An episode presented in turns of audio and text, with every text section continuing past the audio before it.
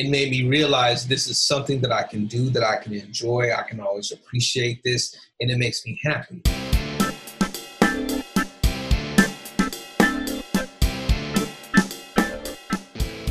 Hi, and welcome to another episode of Cine Nation. My name is Brandon Sparks, and here on Cine Nation, we discuss film genres and the tropes and stories within them.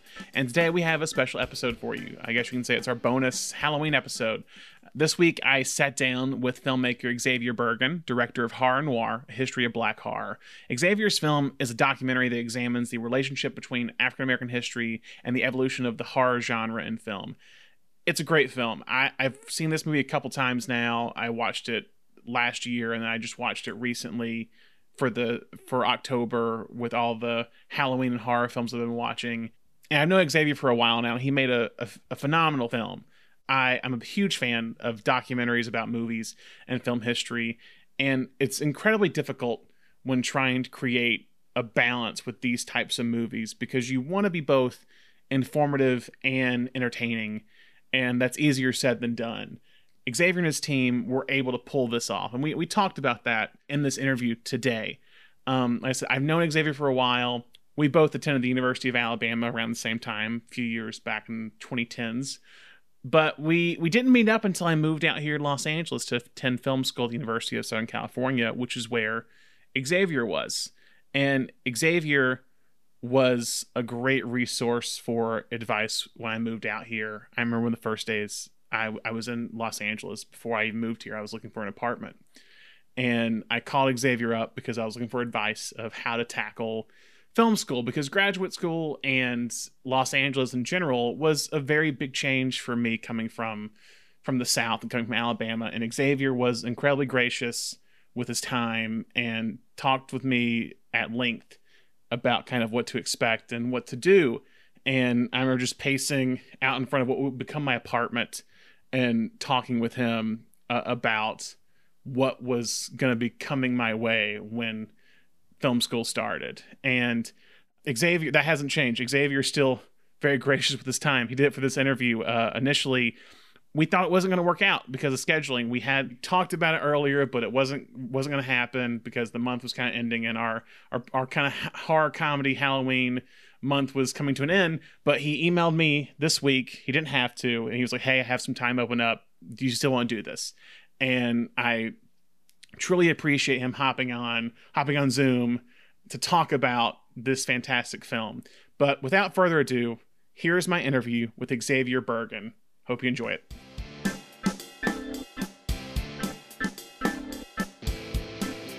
I guess the big question that I assume you've gotten so many times is were you a big horror fan before you made this movie? Well, that's the thing. You know, I've told folks, like, you know, I enjoy horror. I've always loved horror. I still remember the first horror I watched, which I think was like in 1997. Uh-huh. Uh, it was, I think it was super cult sci-fi from back in the day called Event Horizon. Uh huh. Yeah, yeah. Laurence Fishburne Yeah. Love, fucking loved it as a kid. Still, I shouldn't have been watching this. Terrible for me at that time, but loved it, loved it, loved it. So the interesting thing is, like you know, like all of us, especially if we loved film, we love TV and that stuff. We grew up on this stuff.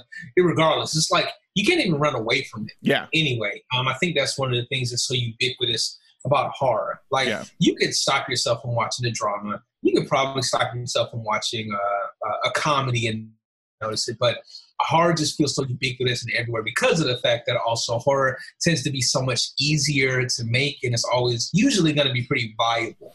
Yeah. So I feel like, you know, we all grew up on it regardless. But I will say that, you know, while I feel like I grew up on it, I knew this type of stuff. I watched it as a kid a lot. It really wasn't until I got older and started realizing that it was a thing that I could do as well that made me interested in this. And then hell, going from there and coming to understand that there was an entire genre that deals with horror and then with black and brown folks. I didn't even know that was a thing Yeah. for a long time until I got more into doing my own research. And, you know, a lot of that stuff happened around the time I was at USC, Mhm. um, too. And then I think, you know, what really jumped me on for this one for horror and war was I've been keeping up with the stuff. And, you know, I'd always wanted to do fantasy sci fi horror, but I always felt like that wasn't a possibility. Like I think about the time when I was at SC. Still love, still love. I went to SC. Always gonna love that. But when I look at it, we only did like comedies and dramas. That was kind of it. Yeah. At that time, there really wasn't any focus on genre at all, which is so weird when Yeah. you think about it. And I think that's changed up more nowadays. But when when I was there, it just wasn't a thing. It just wasn't. Yeah. So, you know, when they finally came to me with this and said, Yo, are you interested in uh, doing this? You know, of course, I was like, absolutely. And it was, and I admit, I always tell folks, I admit, if this had, if they had just came to me and said, we're doing a documentary on horror, Mhm. it probably wouldn't have resonated with me as much. Yeah. But the fact that they wanted to do black horror is something that I'd known about, I'd read about, and this was a way to shed more light on a genre that folks just didn't know in the first place. I was like, absolutely. Yeah. I'm down for it then. So hopefully that answers your question. No, no, no, no, yeah, it does. I mean, the thing about horror, because like I've what we do on the show, kind of uh every month is like look at genres, uh, specific genres, and with horror, I really begin. You learn how, and you're and, and horror noir kind of shows us how you can put um social context or even like you can say more than just like scares if that makes sense Mhm. and and a lot of the movies you guys talk about in the doc kind of do that from get out to uh tales from the hood or uh ganja and hess like there's something more than just scares there's it's there's a meaning behind everything Yeah, you know, to add to that, uh, one thing I- I've told folks before, Mhm. uh, when you think about like you know black horror, you think about horror that deals with black and brown people or from us, or things to that degree in comparison to regular horror that we get. Let's just say like you know a more mainstream, um, usually horror that white folks will know on a regular basis, which Yeah. you know might be you know the Freddy's, the Jason, to Nightmare on Elm Street, like you know things to that degree.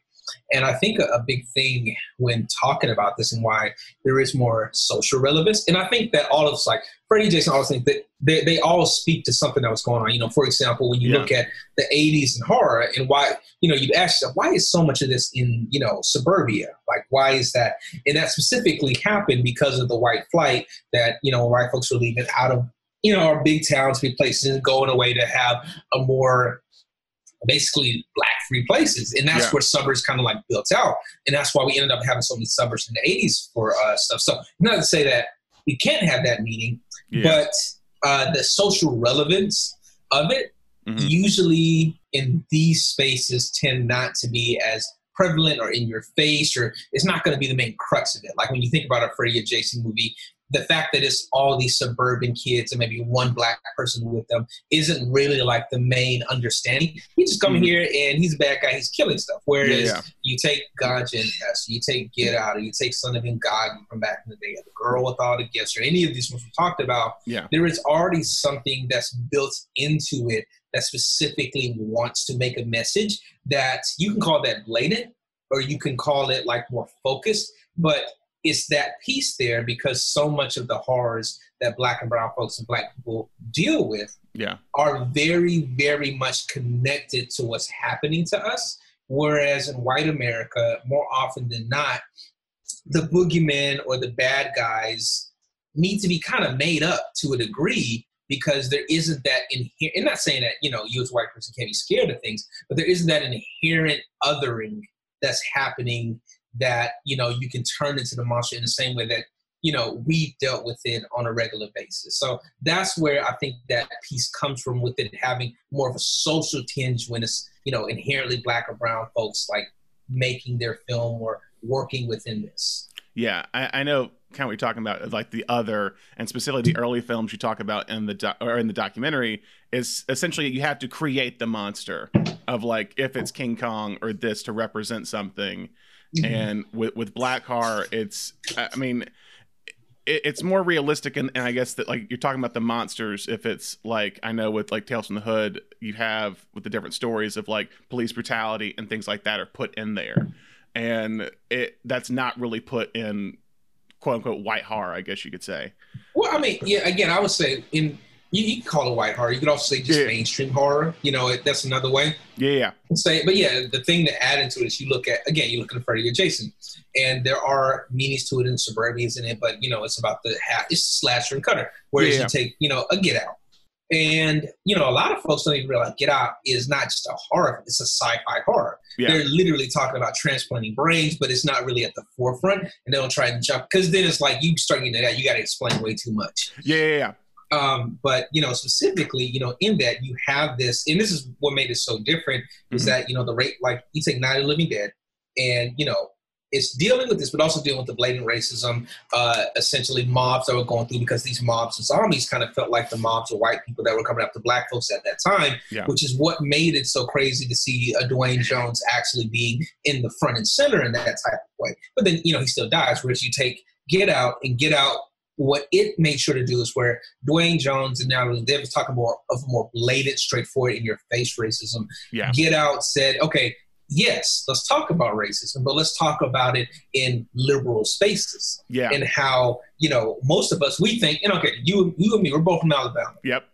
So when folks talk to us about racism, they're thinking the KKK walking outside, taking a goddamn cross, burning some shit on somebody's yard. Yeah. Like that's usually what folks are thinking without understanding that racism is far more pervasive and it can be in very progressive liberal areas. It's just in a different type of spacing in use. Yeah. And that's what Get Out really jumped into. And I think that's something that a lot of folks don't really get into. Because I'll, I'll put it like this like for Mhm. us as filmmakers, obvious, we get that shit. But I had a friend, loved to death, and they took their suburban mom to see Get Out. And the suburb, suburban white mom, really nice person, she's watching the entire film. And she said, Oh, that was really fun. I really enjoyed myself. And then she asked, Well, so, you know, just so I'm on the same page, what were they doing when they had their hands up? You know, they were in the backyard and stuff. And, you Mhm. know, the, the, the suburban mom's daughter, who again knows her stuff, she's amazing. She's like, Mom, they were selling him. Yeah. And she literally, her mind was apparently completely blown by the idea that this was a thing, which is crazy because Yeah. for us, that scene was very blatant Yeah. very blatant and but you still have these individuals who are coming into these type of understandings and it completely going over their head which feels one is a black person crazy to me me as a Mhm. filmmaker crazy to me but that's very much how things are when it Yeah. comes to understanding these things because our uh, experiences aren't the regular normal what's told on a regular basis Yeah, I know. Like with Get Out, for example, I remember when seeing it. The big moment is when, and you guys talk about this in the documentary, when the cop car shows up. Mhm. Uh, and I remember being in theater and just seeing the lights, and I remember, go, oh shit, here we go, because just seeing that is a signal, like this isn't going to end well. And and Jordan Peele does a great job, and and and I guess I mean one of the questions I had too is like one of your best moments in the film to me is when you're showcasing how important when you're comparing Jordan Peele and Get Out, the ending to that with Night of the Living Dead, Mm-hmm. and how moving and impactful is the way you edit it, the music you use. I think it's great. And with Get Out, because Get Out wasn't a part of, uh, I assume, because her book came out in 2011, uh, Dr. Robin R. Means Coleman's book.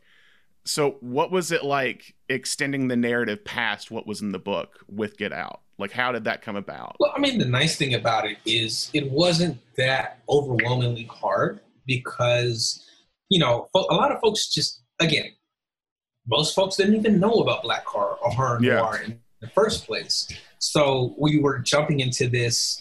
It would be okay. I'll put it like this: it'd be different if, again, you jump into a more well-known space. You Mhm. deal with, you know, the sitcoms. You want to do a documentary about Friends. You want to anything like that where folks have been, you know, dissecting and jumping into it for decades on end. Whereas with black horror, horror noir, there was nothing else to really uh, compare or, you know, uh, uh, put it side by side other than the book. Yeah. So that gave us a lot of freedom to essentially build the narrative how we felt was fair. And it also helped that you had Dr. Robin R. Means Coleman, who was always there to help. You also had Ashlee Blackwell, who's you know very very well versed in in black horror, and then also Tananarive Due. And I'd even say these three women, you know, who are you know three of the producers on there, they know more about black horror than than I do. Point blank, they do, and and, I, and I'll never deny that. And thank Yeah. God they were there with me.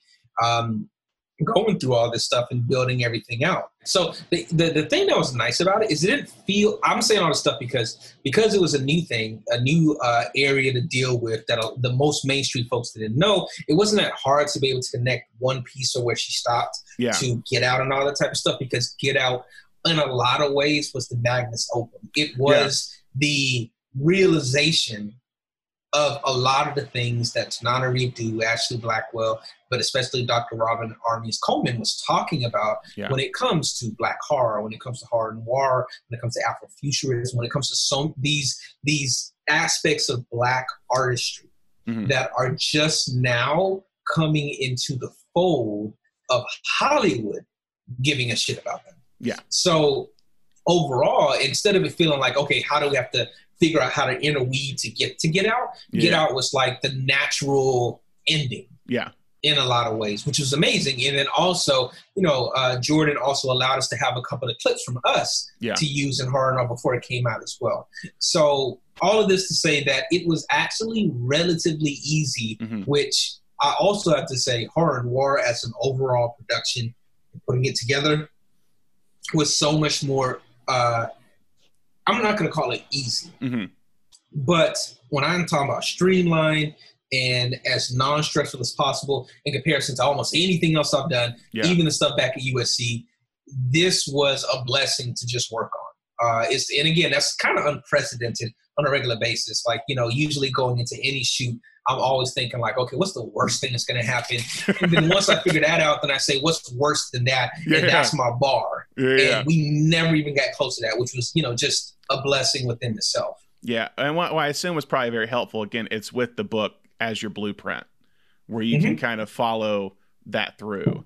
And, And, and just to just to add into what you're saying, so I always tell folks like, you know, I didn't come up with the idea. yeah, That was Dr. R. R. Robert Coleman and then Ashlee Blackwell coming to her and saying, let's build this out. So when they finally came to me and said, we want you to be a part of this, I was coming into something that was already had scholars in it, had folks that understand this stuff, yeah, and already came into it with their version of an outline that Yeah. kind of showed, you know, how this story can go. So, you know, it's it's one of those things that it's like, you know, if if there was ever someone said, here's a silver platter yeah, to have your way with to build this out as great as possible, I could have asked for no better way to walk into a space and begin to collaborate on it. It really was that good. yeah.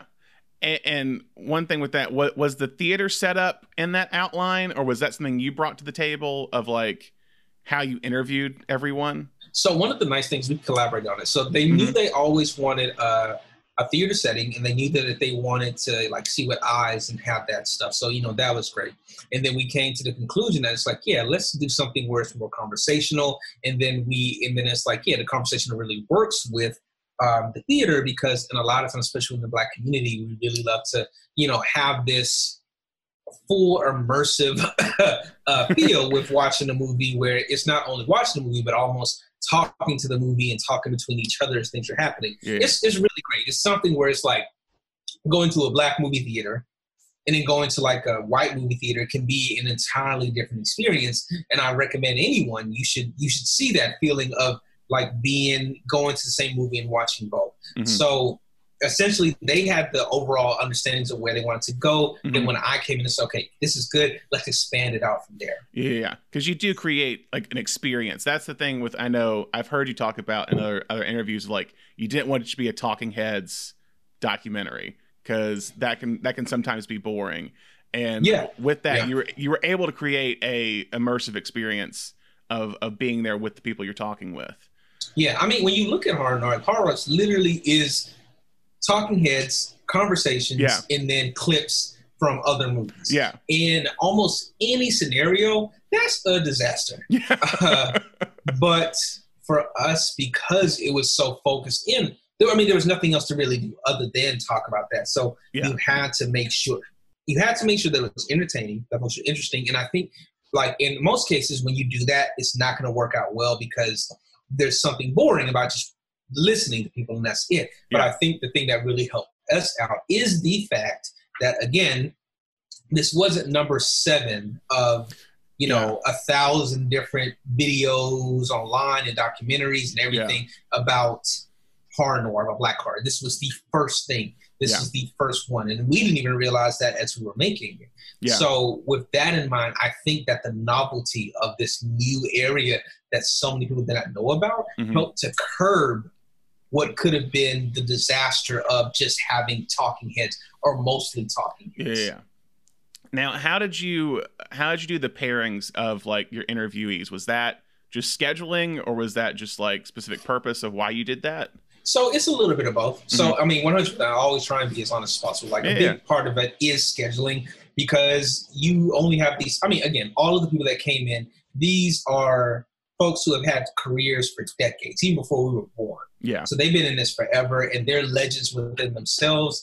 Like in a lot of ways, like you know, almost everyone that came in there that we talked to, either you specifically know who they are. Mm-hmm and you know their names, like a Tony Todd, like a Rachel True, like a Keith David, yeah. or these are people that while you may not necessarily just know the name automatically, you have seen them in films. Yeah. In TV, you have seen them at some point. That's how long their career is. So um, because of that, you know, while they're all very nice, very professional, they're giving this time to us out of the goodness of their uh, of their hearts. Now, mm-hmm. of course, um, and okay, with that understanding, it's like, okay, let's make sure we don't piss anyone off.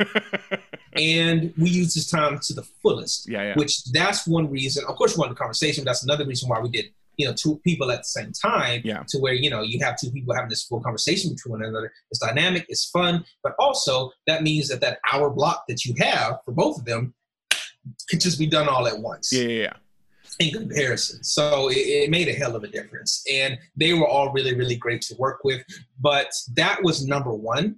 And then secondary after that was saying like who would work best with one another. Um, and, and, who would be best to, to talk back and forth. And I think we did a good job with kind of talking about who felt like they were contemporaries and mm-hmm, or yeah. they had sim- maybe not similar careers but something to where they can go back and forth with one another um, which was nice it ended up I ended up doing that. I think my favorite one is uh it was Keith David. That was gonna be my yeah yeah yeah yeah and Ken Foree. Those yeah. two fucking amazing. Yeah, love them. Great to work with. They know what they're doing. So professional. They just start singing, and it's like okay, we'll yeah. take that too. Yeah. So you know, ended up working out really well with you know being able to pair them by time, but then also just by personality. Uh, yeah, yeah, that was that was my favorite too because they have such great chemistry together. I'm gonna, backtrack a little bit. So, and you kind of mentioned it because we're both from the South. You grew up in the South, and I know from my time there, there really there really isn't much of an opportunity for like filmmaking as a career. Mm-hmm. Like like becoming a filmmaker wasn't a career your teachers taught you in high school that you could do, and it feels like something that you kind of stumble upon. Um, and so, like, was there a specific moment where you became interested in film? I think for me, when I think about uh, that, so I'd always liked film and stuff, but mm-hmm. when I was younger, you know, I wasn't like, you know, oh yeah, I want to be a filmmaker because, like you said, growing up down south was nobody telling us that was even a career to go into in the first place. Yeah. So it really, even though I've written, I've uh, been writing and doing that type of stuff since I was a child, uh, it wasn't until I got into Alabama yeah. when I had that moment where it's like, okay, this is something I can do, and it really, it wasn't even in the TCF, uh, you know, telecommunications department. Mm-hmm. It was in uh, what was it called again? Was it new, new, College? Were you in New College? Yeah, yeah, New College. It was New College, and I took a, a film class with Billy Field called Make a Movie mm-hmm. in there. Love Billy Field to death, and Billy just said, "Here, threw a camera at us and said, go make something." And we did go make something, mm-hmm. and it was bad. It was really bad, but it made me realize this is something that I can do, that I can enjoy. I can always appreciate this, and mm-hmm. it makes me happy. And that's when I said, okay, let me start making a full on course to just, you know, bang through this and focus on this. side. I did mm-hmm. new college, then I jumped into TCF.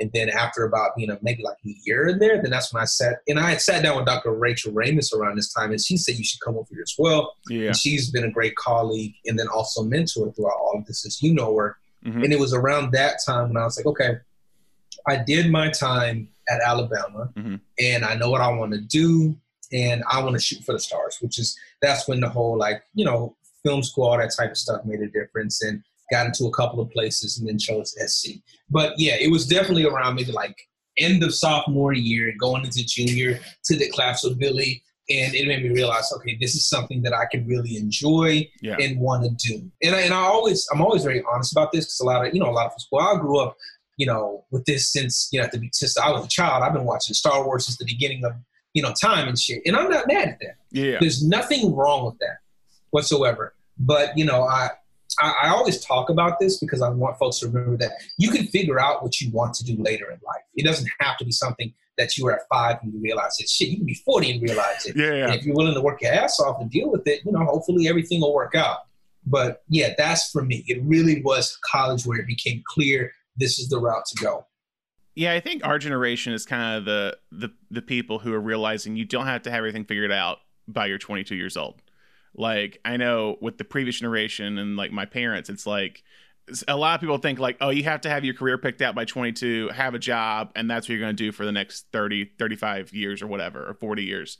Um, and that's changing, um, which is nice. And so, so how did that experience, I guess, both the Alabama and USC, like, inform you when, like, in terms of like taking on horror noir? I think in terms of how USC helped me out understand it, uh, understanding I how to deal with it was mm-hmm. um, the one thing I'd done so much. Well, you take it all the way back to Alabama, and I had done so much uh, work that was multicam yeah. because that's you know what yeah. we did with horror noir. We built everything multicam, usually at two to three cameras, no matter what, always on sliders, on the jib or something, going back and forth to kind of get the dynamic flow of it. Yeah. So that's something we had done back with Dr. Raymond's when we had to uh, work at the uh, the concert hall that's yeah. down in Alabama. Yeah. But then coming back to SC, I think the thing that SC helped me out with the most, and this is something I've, I told folks before, and while I was appreciative of being able to do 546 and then uh, 546 specifically, when mm-hmm. I got to uh, direct there, is it taught me. So uh, you going through SC,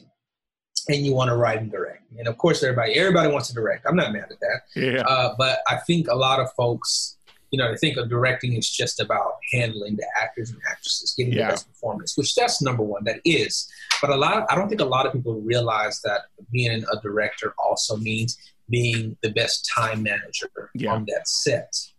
And more often than not, it's just not taking care of your actors and actresses. Yeah. That part of it is being able to understand you have a crew of 40 to 200 you know mm-hmm. based on you know how big your thing is and being able to communicate everything you need between all of the departments make sure you get your shots on time make sure you don't have anything late and remember that adding this extra take or two can knock off 15 to 30 minutes and that can make you lose something else to where you don't need uh, a shot that maybe you need later on but now it's all gone you got to go into overtime everybody's pissed off like that's literally a piece of being a director, understanding how to just time manage this stuff. And that's probably the most important thing that I brought into horror noir, mm-hmm. understanding how to manage an entire set and get exactly what I need and get in and out. Yeah. And that honestly was more important because, you know, again, every single subject in horror noir uh, almost all of them are either scholars yeah. or these are actors and actresses who already know what the hell they're doing.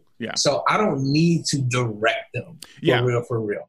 I just need to make sure that as they're making greatness, I am not messing up and not getting it. Mm-hmm. So, you know, that's where I would say uh, specifically what mm-hmm. SC brought in for me the most with being able to handle hard. And I also say this everything I did at SC was harder than doing hard one. I'm not yeah. even gonna lie to you. Like in terms of 546 and up.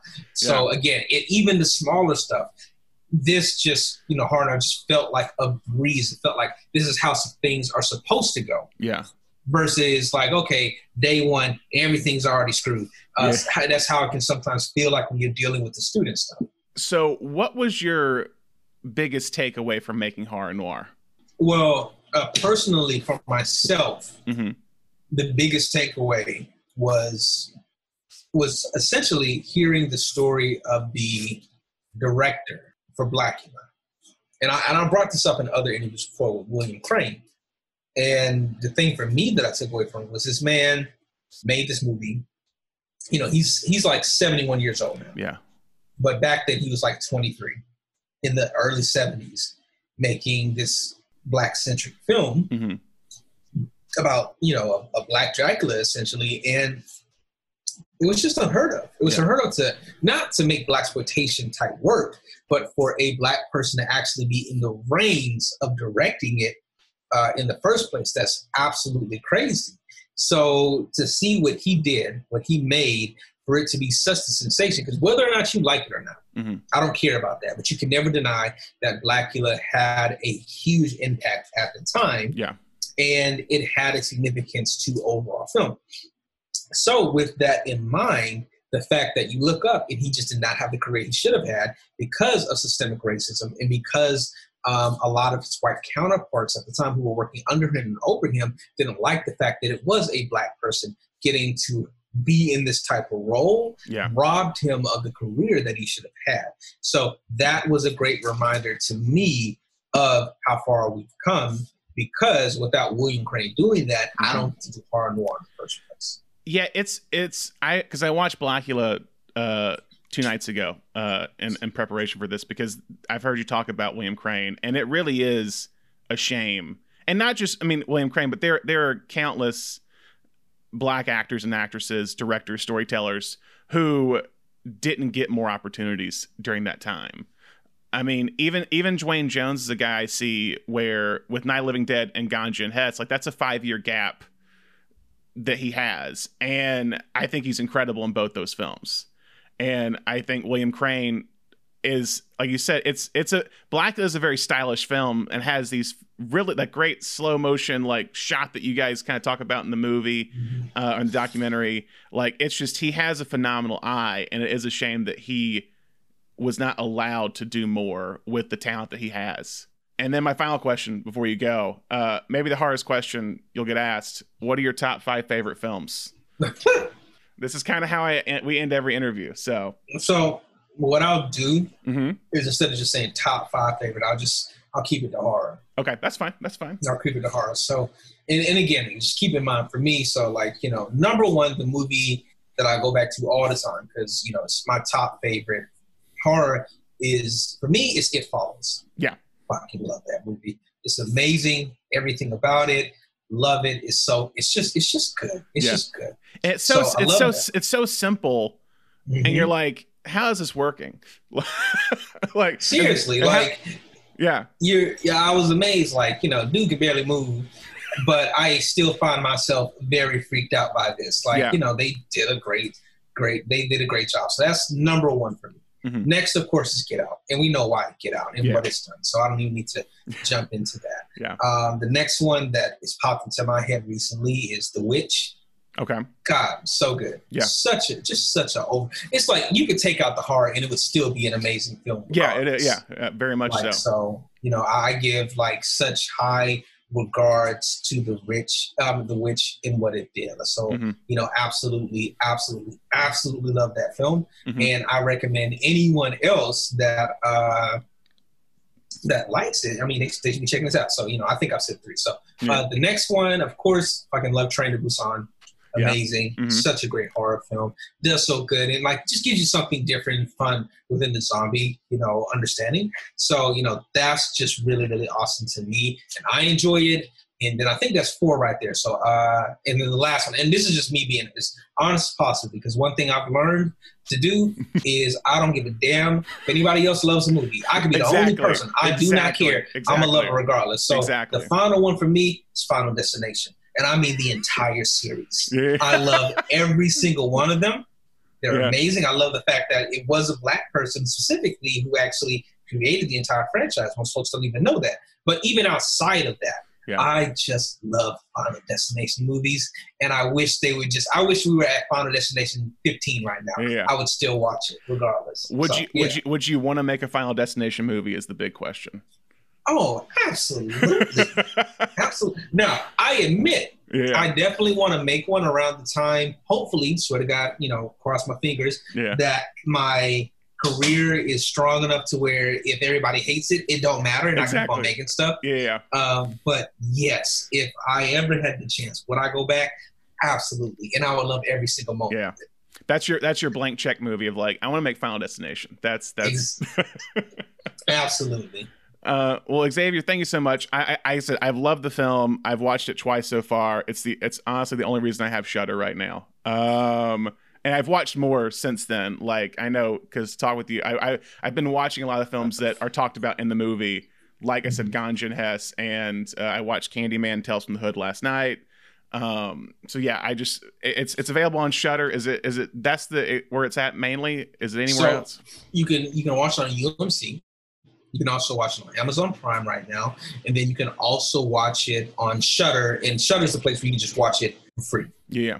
Okay, great. And then and then where can we find you on social media? So, of course, you can find me on social media Twitter, XLNB, uh, Instagram, XLNB Stories, and then Facebook's just Xavier Burgin. I, you know, I've been focusing way more on work and writing because of the pandemic and stuff. So, yeah. I'm really not on social media as much as I used to be. But I always tell folks if you want to reach out to me, literally, it's easier just to email email me at this point. Yeah. And for anyone that wants to find it, all you got to do is go to my social media. It's, right there, and mm-hmm. it's pretty simple. But yeah, and I use and the big thing is like I'm always open to talking to anybody, yeah. but I especially try my best to talk to any younger filmmakers or anyone who's just trying to figure out their journey, what they want to do. I always tell folks too, I cannot make your film. I cannot get you in front of anybody. Don't ask me that. But if you need help, you need someone to read something, give you thoughts, I can do that for you. Yeah.